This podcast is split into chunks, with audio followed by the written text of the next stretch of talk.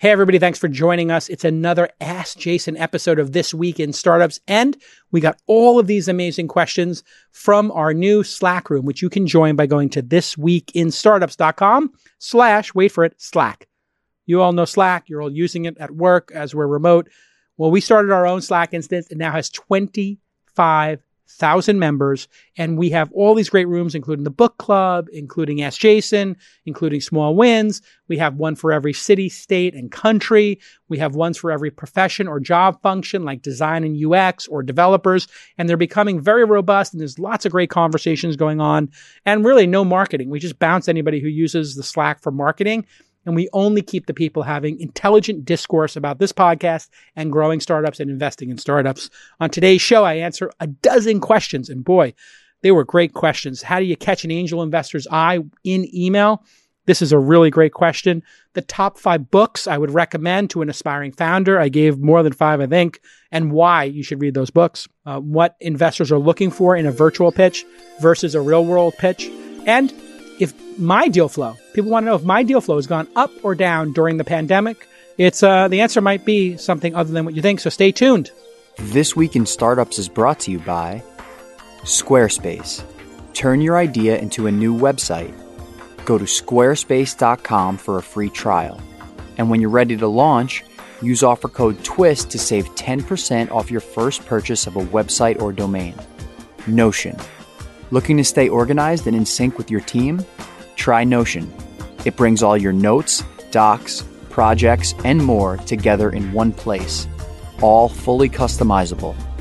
Get 50% off Notion's team plan when you sign up at notion.com/twist. And NetSuite by Oracle, the business management software that handles every aspect of your business in an easy-to-use cloud platform. Schedule a free product tour and receive your free guide, Seven Actions Businesses Need to Take Now at netsuite.com slash twist. Hi, Jason. My name is Kate Morgan. I'm CEO of Gemologista, and I'm with several other ventures in Africa and some other countries. My question to you is when an investor comes to you with a pitch deck at a meeting, or you're asked to sit on something like a pitch session, what do you think the number one thing most investors overlook that you would like to see in that? Or what do investors overlook, and what does the pitcher overlook? What does the person who is pitching the company overlook that would really help clinch the deal most of the time? Okay, this is a great question. Thanks for asking it. If you if you look at one thing people consistently leave out, it's not the team, it's not the problem, and it's not the product. In fact, that's what most pitch decks focus on. They focus on here's our team, here's the problem we're solving, and here's our product. And then they get into the market. All of those things are pretty simple. You should be able to go through them very quickly. Hey, we're a team out of Google. We've created a new website that solves the problem of uploading videos. The market is everybody in the world who has uh, a camera with on their smartphone who wants to upload videos. We call the site YouTube. Done right? It's a very simple pitch. Here's the problem, etc. What people leave out most of the time, and it's such an astute question, is customers. Who is the customer for this product? Who are your existing customers? And who do you consider the most important customers? How do you make money from them? Why do they use your product? How did they solve this problem before? People leave out their customers all the time. And typically, the reason a young company leaves them out is because they're embarrassed that they have so few customers or that the customers are pretty nascent or small. And then big companies, well, or larger startups, uh, they may just leave it out of the deck because they get kind of bogged down in maybe their projections or the team or these weird market analysis, you know, uh, statistics that really don't mean anything to anybody. For me, when I see let me tell you about three of our customers. Our first customer is uh, Harvard University. They're putting videos on YouTube in this example um, in order for people to take night classes and get them into their night programs. Our second customer I want to tell you about is um, a young executive named iJustine, and she's obsessed with Apple products, and she makes all of these uh, fan videos of every Apple product, and they get a 100,000 views each. And let me tell you about our third case. It's a plumber, and this plumber out of Sacramento is putting how to videos up on how to do plumbing for yourself. And he has built a huge following and his plumbing business has grown 5x. Now, just those three I made off the top of my head. An educational institution trying to get customers, uh, this weird influencer person who just is obsessed with, and that's actually a real person, iJustine, uh, and then the plumber. It shows a range of people, a sophisticated uh, college institution, a blue collar plumber, just the range of people who might engage the platform. That's what you want to do. And I like leading with customers. Hi, I'm Jason. I'd like to tell you about my company, Airbnb. We let Susan here, who has three cottages on her property. One is an Airstream, one's a cottage, and one of them is the actual main house. She calls them all cottages, and she rents them. One of them's $49 a night, the other one's $149, and the main house is $349. She will stay in whichever one the customers are not in. And she has taken her home. She was unemployed. She had been laid off by GE, where she was a senior salesperson. And now she is making as much money as she made at GE and she loves to make everybody breakfast and make scones in the morning, her famous scones. And she has over 400 reviews uh, in just a year because she's had all different people staying there. You see the way I explain that? It's so illustrative. It's got so much detail that it pulls the investor in. And investors sometimes don't even ask for this. I see investors get involved in these like intellectual discussions about the product and the market and hypotheticals and product features. And they never ask about the customers. The customers are the true north. It's very hard to fake a customer. I mean, we do actually spot people faking customers, by the way. They say we have three customers. And I say, okay, tell me where you got each one. And the first one is where they used to work. The second one is their fraternity brother. And the third one's their cousin. And we're like, okay, so you have zero customers. Let's talk about customers four through 10. Okay, great question. Let's go on to the next one. Hey, Jason. My name is Daniel Craig. I'm the co founder of a um, business called Coffee Cake Films. We make videos for businesses for either internal or external purposes. And my question is, when are you going to be releasing your second book? Um, I loved your first first book, Angel. That's my dream to become an angel investor, and I'm super excited for your release of your second book. Thanks so much. Great question. Uh, I started working on three different book titles, uh, three different actual books, and I decided uh, just over the last couple of months which one I'm going to do first. And it's going to start, unlike the other one where Angel led to Angel University, this one is going to start as a course where you pay to come to the course, a very small amount, uh, and then you get the book. So I'm going to, instead of building a course on the book, I'm going to do the course and build into the book so I can get that interaction with folks. So that's the big news is that the course will be announced on July 1st or so. And I'll be doing the first course in July and I'm going to probably do it monthly for the rest of the year and uh, then the book will come out next year. So, and I actually started working on the book cover, and I'm really excited about it. And thank you. And you know, in terms of being an angel investor, you can go join the syndicate.com if you're an accredited investor. And I've been working really hard with the Angel University course to um, train people and build a framework that maybe even the SEC can use to help non-accredited investors prove that they're smart enough to invest money in private companies. And we really want to become partners with the SEC. And actually, we're going to reach out to them proactively in the coming months. So I hope you become an angel investor as well. And I hope that everybody, including a high school kid or, you know, somebody who's an Uber driver uh, or a waiter or dishwasher would be able to go online at some point and say, you know what? I want to make a $10 bet. I want to make a $100 bet on this startup because I believe in it. Why shouldn't you be able to do that? You can put $100 on the Knicks and lose it. Should be able to put $100 on a startup and lose it. It's your goddamn money. So uh, hopefully that'll change in the next year or so. Let's take another question. My name is Avery Nimes, and I'm the CEO and co-founder of HireFlux. So we have a program that is able to tell you how well your blogs and social media posts will perform before you post them, and that's using their own uh, unique data. So we're currently targeting marketing and SEO agencies, and are doing market research and how we can best serve them. What is your advice on performing market slash customer research, and what's the best way to approach them um, as a research group, but also as future clients? Okay, this is a great question with an embedded promotion in it. Well played. I like the idea of analyzing content and how it's going to do prior to publishing it because you have a chance to change it. And in fact, a lot of the at scale content companies like BuzzFeed um, and Huffington Post back in the day, I don't know if they still do this. The under, my understanding of it was they would test 10 headlines on Facebook, see which one got the most likes, and then put another X number of thousands of dollars behind that headline to get the viral nature of the uh, story moving, which, if you're thinking about journalism and telling the truth, is kind of weird, right? Like they're going for what creates the most rage or emotional uh, resonance. And, you know, we've had this discussion before about late stage journalism. But what you're doing, and uh, your question is, hey, how do you prove the value? It's very simple. People already have blog posts they've been doing for a long time. So if you were going to go to a company that had written blog posts before, you would just go to Uber's website or Robinhood's website. You take Robinhood's previous blog posts, you run them through your engine, and you say, by the way, we looked at the blog posts you've already done. These would have done better if you had changed the following things. And we went ahead and did a test on Facebook with the same blog post, but with three different headlines. And we put $100 against each. And you can see here, this one that we edited for you would have gotten four times the number of clicks and views and likes and this one would have gotten seven times the number of replies. So if you're looking for engagement in terms of replies, you should have went with this headline.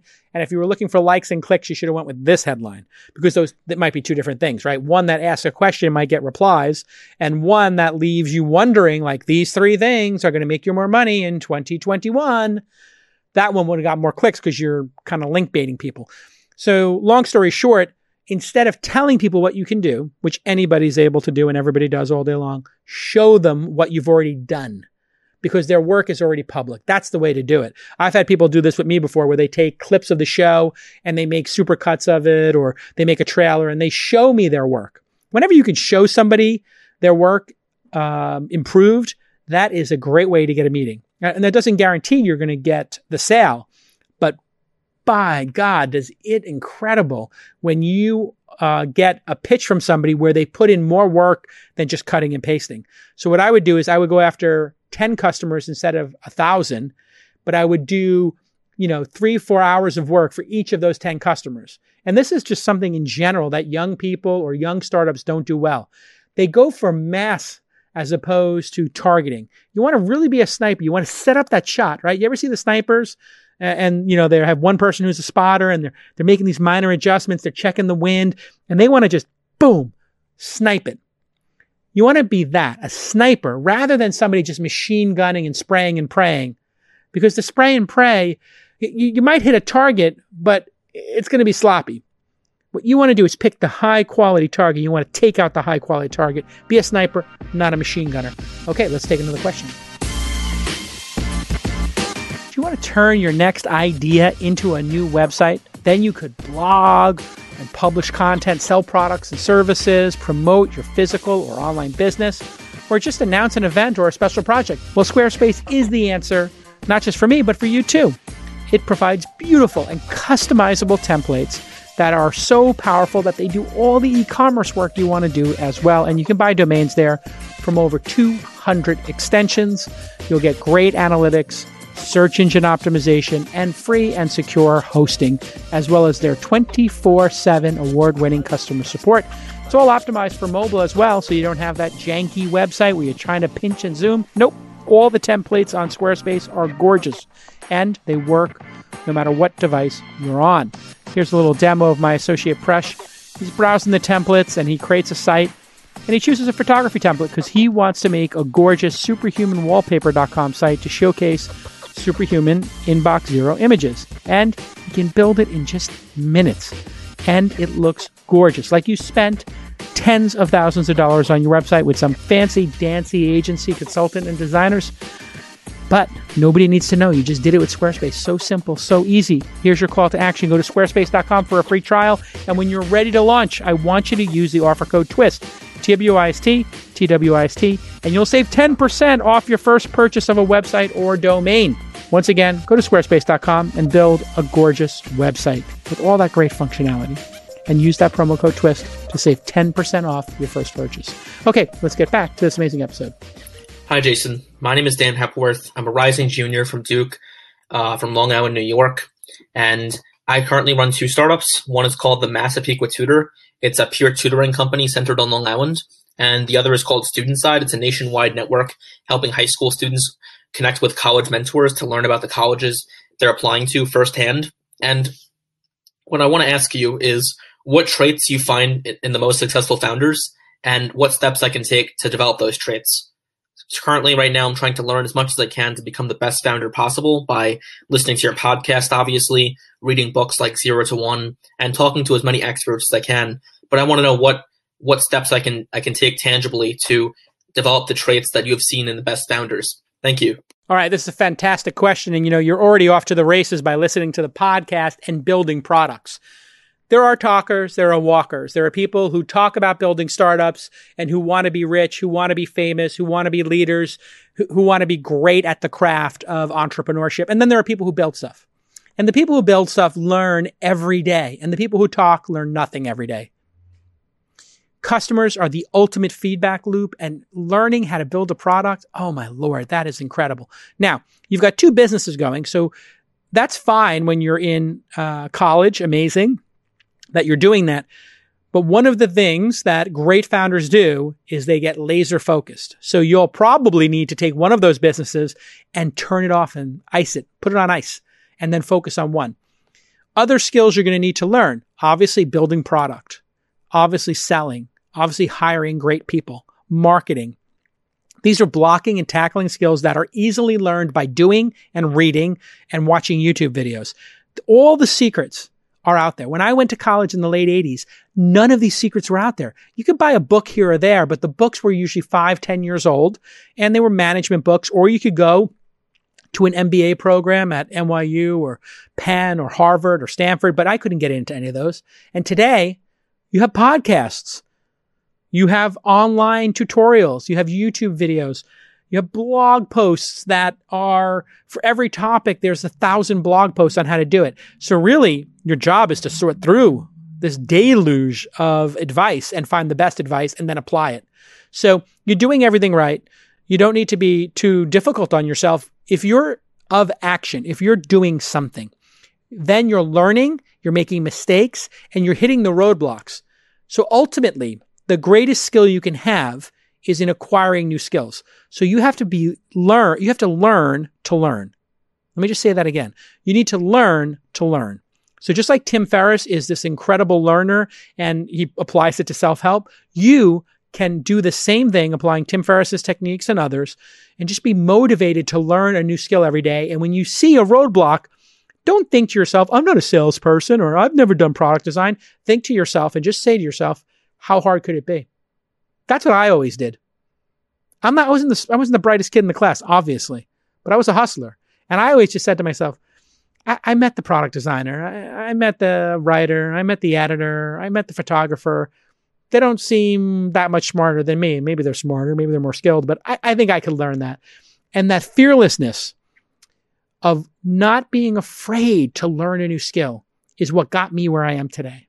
I was never afraid. When the first magazine, Silicon Alley Reporter and Cyber Surfer, Brian and Alvia would take the pictures, we'd write the stories, we would sell the ads. We did everything. We didn't care. And the reason we did everything is we had no resources. But I've carried that forward now, you know, into my life in my third act as a 49 year old. I just said to myself, how hard could it be to raise a venture fund? How hard could it be to build a syndicate?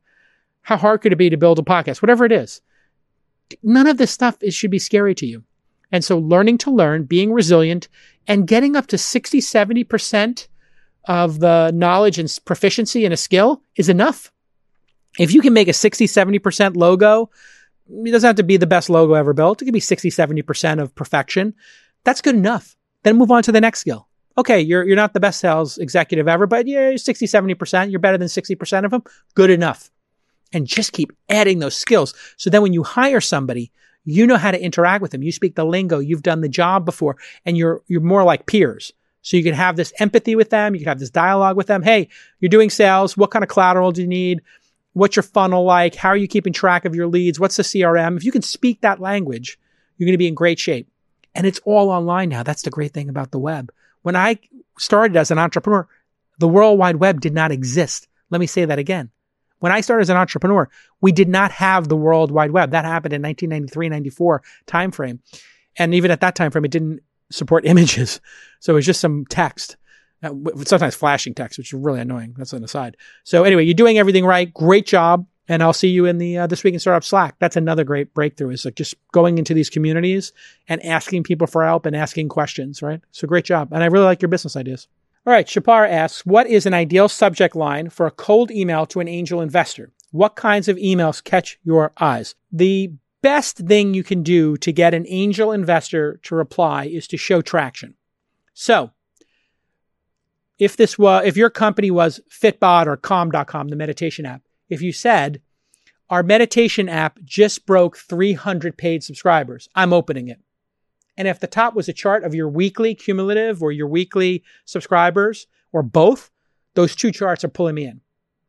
Performance, traction, that trumps everything. Now, second to that, talking about me, the investor, and why I am the perfect investor for you is another way to do it. So if you said, Hey, I'm starting an online yoga app and I know you're an investor in Fitbod and I know you're an investor in Calm and I know you're an investor in Steezy and meditation, cross fitness and dance deserve to are very similar to yoga, which doesn't have a subscription business. We do a yoga pose a day and we do a yoga uh, we, we perfect a yoga pose each day for 365 days a year. And then we do a class every night. So we do two videos every day, perfecting a pose and a class. And we now have 275 paid subscribers at $60 a year. Um, now you've personalized it to me because you're telling me that my signaling was so good on Calm, Steezy, and Fitbod that I should recognize the opportunity. So that's two things. One, your traction. Two, my investor startup fit, investor product fit. So always lead with the traction, even if it's modest. Got our seventh client, got our 17th client. That will separate you from 90% of the emails we get. 90% of the emails an investor gets are from people with ideas and who are telling us their sob story, begging for money, uh, telling us their entire history, all their pivots. We don't care. We don't have the time. Just tell us what's the traction? Why am I the perfect investor for you? And things will go a lot faster. And you're probably saying, well, what if I don't have traction? Then why are you emailing angel investors? Get back to work and get some goddamn traction and separate yourself from the 90% of talkers and be a walker. Okay, let's take another question. All right, Amy asks, top five books you would recommend to an aspiring founder and why? Fantastic question. All right, I'm going to leave Angel out of it, which would teach you how investors think. I like Creativity Inc. Uh, by Ed Catmull. He was also on the podcast. That gives you a good idea. I like these inspirational ones. Um, Shoe Dog, another great inspirational one. I think that you need to read the Lean Startup. That's sort of blocking and tackling to learn those techniques.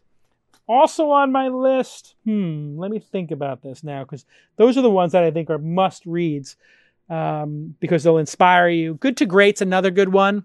Yeah, I think Good to Great would be on that list really depends on if you need tactical advice or if you need advice on uh, or inspiration. So I like the inspiration stuff. Who else is another great inspiring? Yeah, I'll go with Who is Mike Ovitz, or we recently read in the This Week in Startups book club uh, in the Slack. We recently did um, Bob Iger's The Ride of a Lifetime. I like these stories about the executives from the 80s and 90s before the internet um, because you can really see how those media companies were built. I think, you know, Pixar, CAA, and Disney all fit into that. And those are what those three books are about. So I just take that triumvirate and then add it to Angel and Lean Startup. I think you're off to a good start. And, you know, really a lot of these books will show you that the focus and making products incrementally better and not giving up and that these things take decades. That's one of the real reasons to read these books. If you look at Shoe Dog, you can see how Nike grew over decades and exactly how much resiliency uh, Phil Knight had to show. If you look at the Bob Iger book, you can see him just iterating and iterating when he was at ABC Sports all the way through Disney and A- ABC News and all the innovations they did. When you look at Ed Catmull from when he was building, you know, very rudimentary computer graphics in the 70s all the way up into building Toy Story and then eventually getting bought by Disney. Uh, creative artist agency. You, you really get to see how Mike Ovitz built an entire, um, he just revolutionized the entire industry of the agency and took over Hollywood. I mean, and packaged together things like Rain Man and Jurassic Park. These are all stories. What the, all these stories have in common is that they were decades long arcs and that people innovated and they were relentless in their pursuit of greatness. It just kept making products better and better and innovating.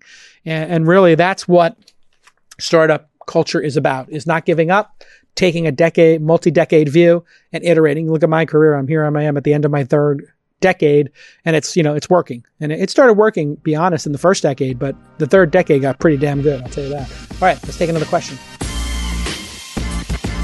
We got a lot going on here at Launch My Investment Company. You know, we have the podcast and we do the Launch Accelerator. Over 100 companies have gone through that. We do all of our events like the Angel Summit and Launch Festival Sydney and Scale, just tons and tons of stuff to keep organized. And our company has become addicted to a product you may have heard insiders talking about. It's called Notion, N O T I O N, Notion. Like I've got a notion that you've heard about this. If you haven't, it is an all in one tool that does so many different jobs in our organization. You can organize all your notes, documents, projects, and workflows in one spot. In a way, kind of like a to do list or project management or a wiki or a Google Doc, but it's all in one place. And you never have to worry about where that information is. It's got all this ability to put different structures of data on one page. And when people send me the reports of what they did for the day, they'll just include a link to their Notion page, and it's almost like a little dashboard for me to see the top level of what they're working on. And here is our associate Presh showing us his to do list tracking system that he built on Notion. You can see it's customized by how he likes to keep track of what he's working on. And as some of you know, I get my team to write what's called an EOD. Here, this to-do list is just easy way of keeping track of things. He's templated it, so each week Presh can just click a button and have the layout ready to go. And on top of that, Notion is so customizable that we're able to work exactly the way we want to. We can store meeting notes, trace deal flow, and even track our time spent throughout the day, all customized to our exact preferences. Here is your call to action. To get started, Notion is offering 50% off their team plan for your first year. This is real money. 50% off the first year by going to notion.com slash twist.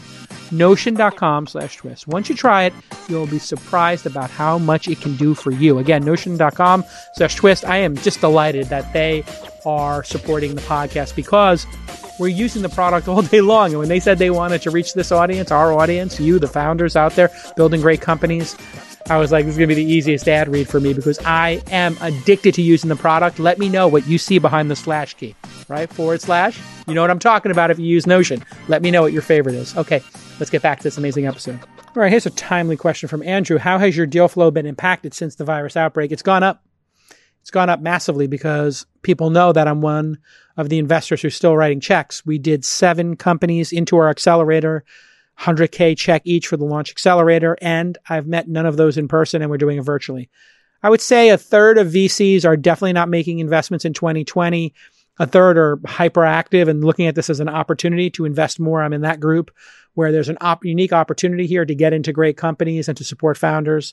And then there's people in the middle who I would say are taking a very measured approach. They want to see what happens. So they'll selectively make investments. But for sure, I'm seeing many more companies contact me and I expect that many more companies that have traction are going to be uh, having flat rounds. So, what that means is they may have raised money at, let's just call it a $10 million valuation two years ago. And they had no revenue at that time. They were just a hot startup, great idea, slick product. And here we are two years later, let's say, and they now have 2 million in revenue. Well, they might, their valuation might only they might have a flat round at 10 million, or they might, the valuation might go up to 12 million, only go up 20%, even though they added $2 million in revenue. So I look at that, and what I see is the market was way overheated when they raised that $10 million round. It should have been 4 million, but they filled into it. And at 2 million, maybe they should have a 15 or 20 million dollar valuation, but maybe it'll be on sale at 12 million. And so I think the, the savvy investors are going to look at this and say, this is a unique opportunity when one third of people have closed for business and one third are taking a measured approach. For that one third who are not scared, I'm not scared. I'm going to get in there and write these goddamn checks and I'm going to get a piece of the action now while those other two thirds are wondering if they should and they're curled up in a ball under their desks. When people are scared, uh, we're going to be greedy. And that, I think that's Warren Buffett's quote. When p- other people are scared, you want to be greedy. And so we're not greedy necessarily, but yum yum. We would like to be in business with founders who are building great businesses. And if we can get in at the right price, as an investor, you need to get what price you get in matters because your multiple will be based on how low you bought and how high you sold. And I made my investments in Uber, Thumbtack, DataStax, Robinhood, all these great companies when the market was very low. And I was able to liquidate some of those when the market was very high. And here we are, the market's very low again. And I'll just ride the cycle again. It's basically like getting to the beach when the tide's just coming in and it's low tide. You get to get all those great waves as opposed to showing up when the tide's peaked and about to go down. And market timing is everything. So we work through these up and down markets, but th- that's basically what my life's been like. A lot more emails and uh, a lot more Zoom calls, which are exhausting. Like staring at a Zoom camera all day is brutal. I'm turning my camera off now. I just turn my camera off so I don't have to stare into it, or if I'm looking down, I don't look like a maniac. But um, we're getting there. We're getting there. I'm, I'm really shocked that I actually made those 700K checks without meeting the founders. I never thought I would do that, but you have to adapt or you die. Okay, Dharma has a blocking and tackling technical question. How important are trademarks and what impact can a great name, domain name have on a company? And he hacks for this?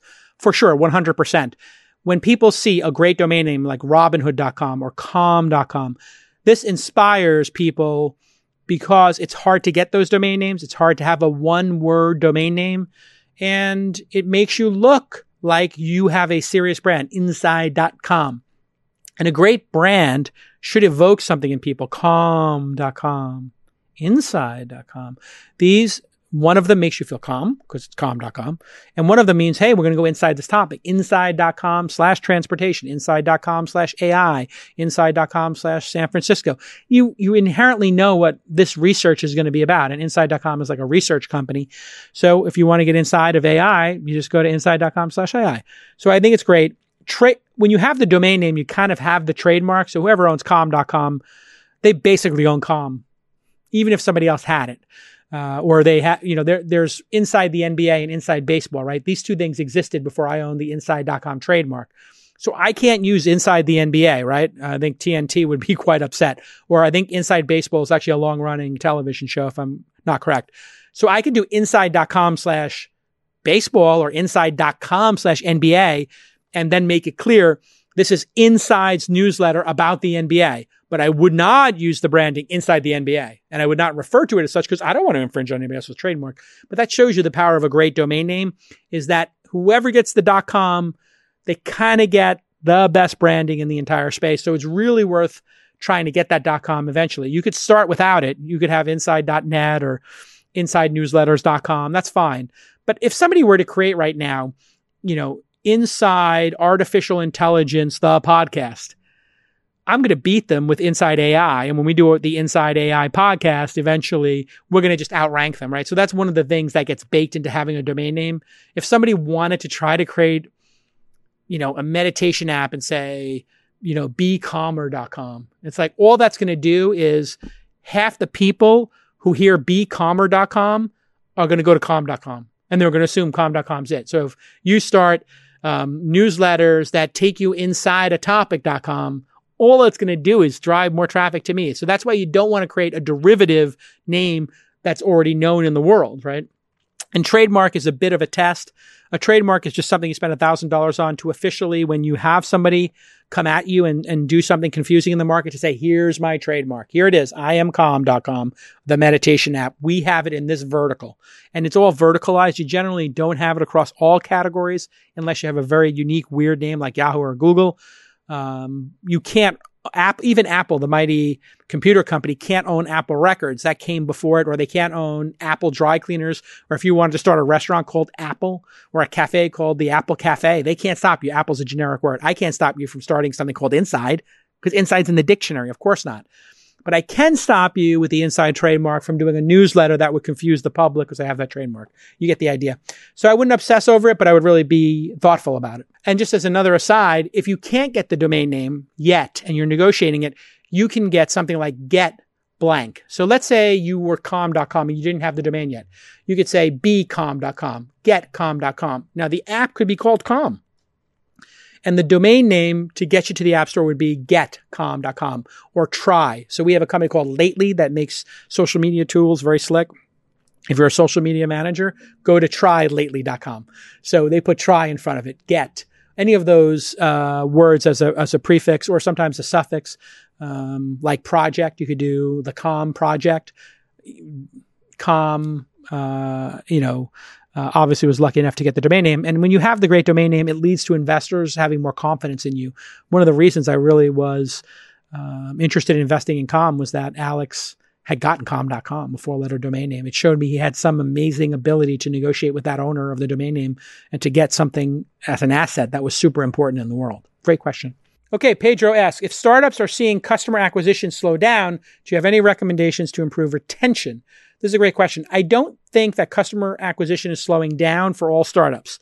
Right now, in the middle of the pandemic, it's feast or famine. For some people who have public, uh, real world businesses, yes, it's going to be hard for them to acquire customers. They're going to have to really retain the customers they have. But for some people have time on their hands. Maybe they want to try a meditation app. Maybe they want to try trading stocks. Maybe they want to try, um, you know, looking for homes on Zillow or something. So it really depends on the category. One of the things that's also happened, um, so the premise of your question, I question, is customer acquisition cost has gone down. Less people are spending on advertising. All the people who have real world businesses are no longer spending on advertising. If you were SeatGeek or Ticketmaster trying to sell tickets, you don't have the ability to sell tickets because there's no real world events. So those people who bought a lot of ads on Instagram, Facebook, and Google and YouTube, they're no longer in the market. Their marketing budget is now 0.0. That means if you are Steezy and you have a dance app or you're calm.com and have a meditation app or Fitbod uh, or Tonebase, and you're trying to teach people classical guitar, you get to have that ad space at a lower price. So there is cheap ad space to be had in a down market, which means the strong companies will be spending money into the down market to get customers. Now, in terms of keeping people in retention, uh, I think lower prices and longer duration for the subscriptions equals less churn. The more opportunities people have to churn, the more frequently they will. So I would never, ever sell monthly. I would always sell yearly and charge a much lower price for yearly. So you only have one time a year that you're asking people to renew. Calm.com, I think when they started was 10 bucks to buy the app one time. Then it was 10 bucks a month. And I think now they kind of settled at around $60 a year and then you can buy a two year maybe for $99. So if those people buy a one or two year, that means they don't have to ask them again. And you don't have this cognitive dissonance or this tyranny of making a decision as a consumer every month. That's why when Disney Plus came out, at $7.99 or $6.99, I think was their introductory price. They also had $69 a year or $59 a year as an introductory price. When I saw that, I was like, yes, yearly. And if they had offered a five year, I would have just bought it five years for 250. I know Disney Plus isn't going anywhere. Why they didn't do that, I have no idea. They should, they should literally offer a 10 year Disney subscription for 500 bucks. They would crush it. Somebody send this to Bob Iger. Bob Iger, you should offer a 10 year $600 subscription or $50, $500 subscription that comes with one free ticket to Disneyland, you would have so much cash come in, it would be ridiculous. And then you get to book that cash, uh, oh, I'm sorry, get that cash flow in now and then book it over time. Man, it's a big win. So that's how you reduce churn is not being monthly, but lowering the price and letting people make a decision yearly. Because if they get even a modest amount of value from what you're offering, they're not going to unsubscribe. If you like The Mandalorian and it comes out once a year, and you pay 60 bucks a year, that's what it costs to take your family to a movie anyway, right? Five people going to a, movie a year. That would used to be 15 bucks here. So it's like $100 basically to go to the movies and buy popcorn. $60 a year, I go see 10 episodes of The Mandalorian. Easy peasy decision. So lower the price and extend the duration of the subscription and you'll see retention plummet. Great question. Well, everybody, the last few months have certainly taught us what's important in life. It's also taught us what we need to eliminate or even change. It's the same for business. What are the changes you need to make? Do you have a hairball of multiple software systems and you could streamline on just one? Well, all you need is NetSuite by Oracle, the world's number one cloud business system. Finance, HR, inventory, e commerce, everything you need all in one place. You save time, you're certainly going to save money, and there'll be a lot less headaches, that's for sure. Whether you're doing a million or hundreds of millions in sales, NetSuite gives you visibility and control so you can manage every penny with precision. And that's super important now. Join over 20,000 companies who trust NetSuite to go faster with confidence. NetSuite surveyed hundreds of business leaders and assembled a playbook of the top strategies they're using as America reopens for business. Receive your free guide, The Seven Actions Businesses Need to Take Right Now, and schedule your free product tour at netsuite.com slash twist. Get your free guide and schedule your free product tour right now at netsuite.com slash twist. netsuite.com slash TWIST. Thanks again to NetSuite for supporting independent media like This Week in Startups. It means a lot to our community that you've been with us for so many years and supported us uh, so deeply. And I personally appreciate it. Let's get back to this amazing episode. Okay, we got a question from Ivan, which is really uh, prescient. How are VCs sizing up founders without physically meeting them? What are your tips on evaluating, recognizing any it factors over Zoom? I cannot get a read on people over Zoom, nor am I trying to get a read on them. There's no body language. We're not in the same room. We don't have that extra like half hour of, you know, getting to know each other before and after the meeting and making small talk. So when you're making decisions now, it's really going to be based on diligence. So I stopped trying to make this decision based on what I normally do, which is half diligence and half my read on the person. I've gone 100% to diligence. That's it. I'm not going to even try to read you. It's like playing online poker. Online poker, you don't have the ability to read somebody, so you just go with the data you have, which is how much did they bet? What position are they in? What did they do the last 10 hands? Here, I'm just looking at what's their customer base? What do their customers say about them? What's their revenue? How's their revenue growing? What's the quality of that revenue? What are the cohort data? That's what we've moved to, to be totally honest, and looking at the product. So I think if you're a founder trying to raise money right now, you really want to lean into having really clean data sets and a really uh, clean data room because you're not going to be able to rely on your presentation ability over the next year. You're going to have to rely on the, the actual data the actual customer testimonials. So really dial those in. I would rather see you have 10 great customer testimonials and 10 great months of cohort data that you really parse and understand that you can speak about critically. And then don't worry about the presentation. Let the data be your guide as the founder. And then for investors, same thing if you're a great reader of people, you're not going to have that ability. It's going to be muted. So really just look at the data. And so what that means is overall, the people who win in a down market are the people with performance. The people who lose are the people who are raising money based on charisma uh, or their ability to spin a yarn.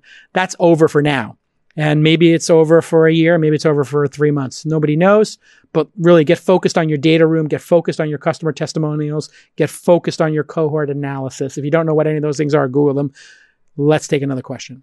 Okay, Gerry asks, better to offer a free version of a product with limited functionality or offer the full product free for a 30 day trial and then look to convert. Both of these can work. I've heard arguments on both sides. Here's the argument for giving people a time based trial and letting them use all features. If you let them use all features, they know what all the features are and they get to experience it uh, fully and then they time out and then they pay.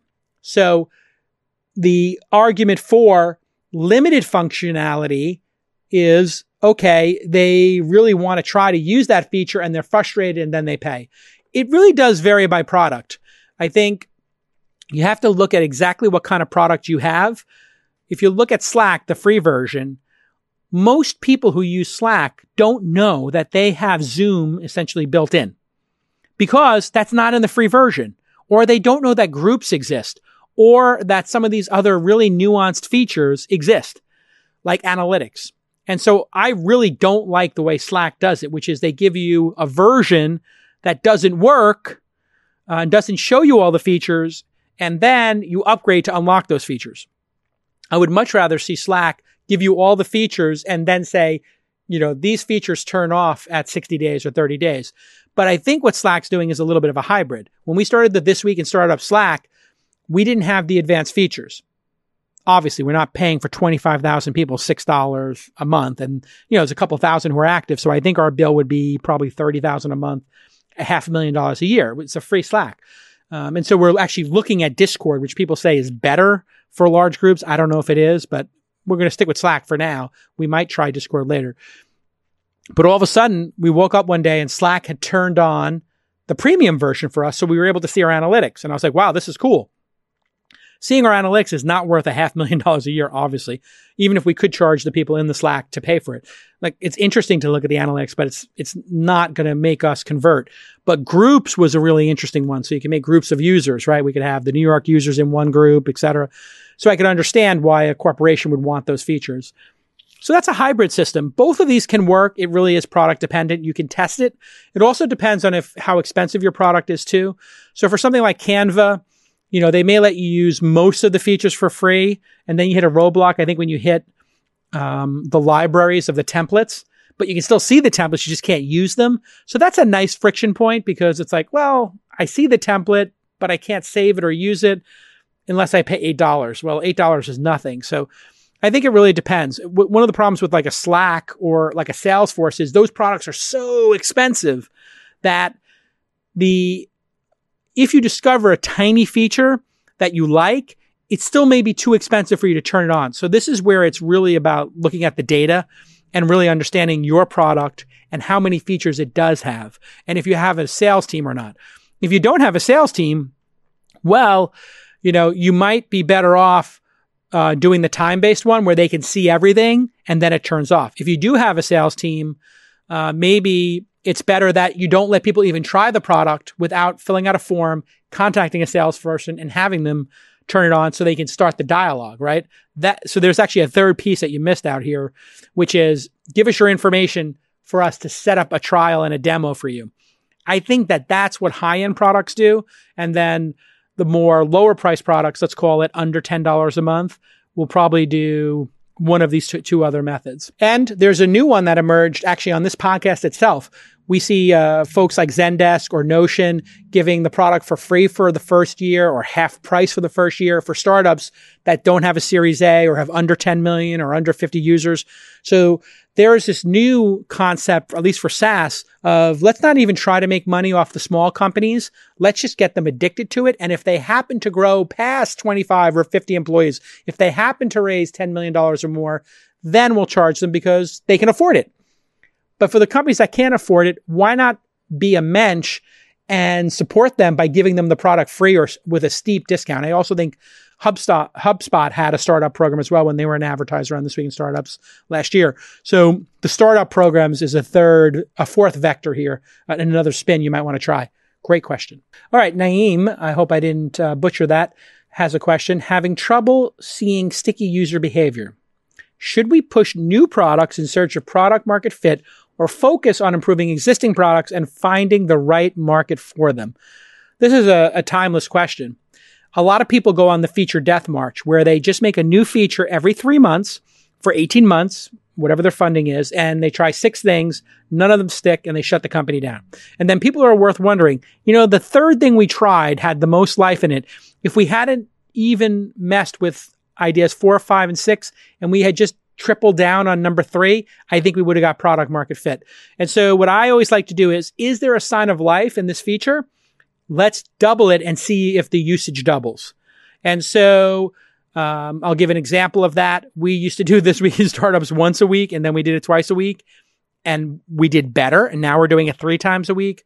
Um, and, and this is like a classic challenge for people is this focus ability. And then I see founders who have what we call in the business founder ADD. It's not a little clinical like you have ADD or ADHD, but the founder can't stick to one thing long enough to go deep. And I would say more often than not, startups die because of founder ADD than founder focus and obsession over one thing. If you know that your customers are getting value from that one thing, keep making it better.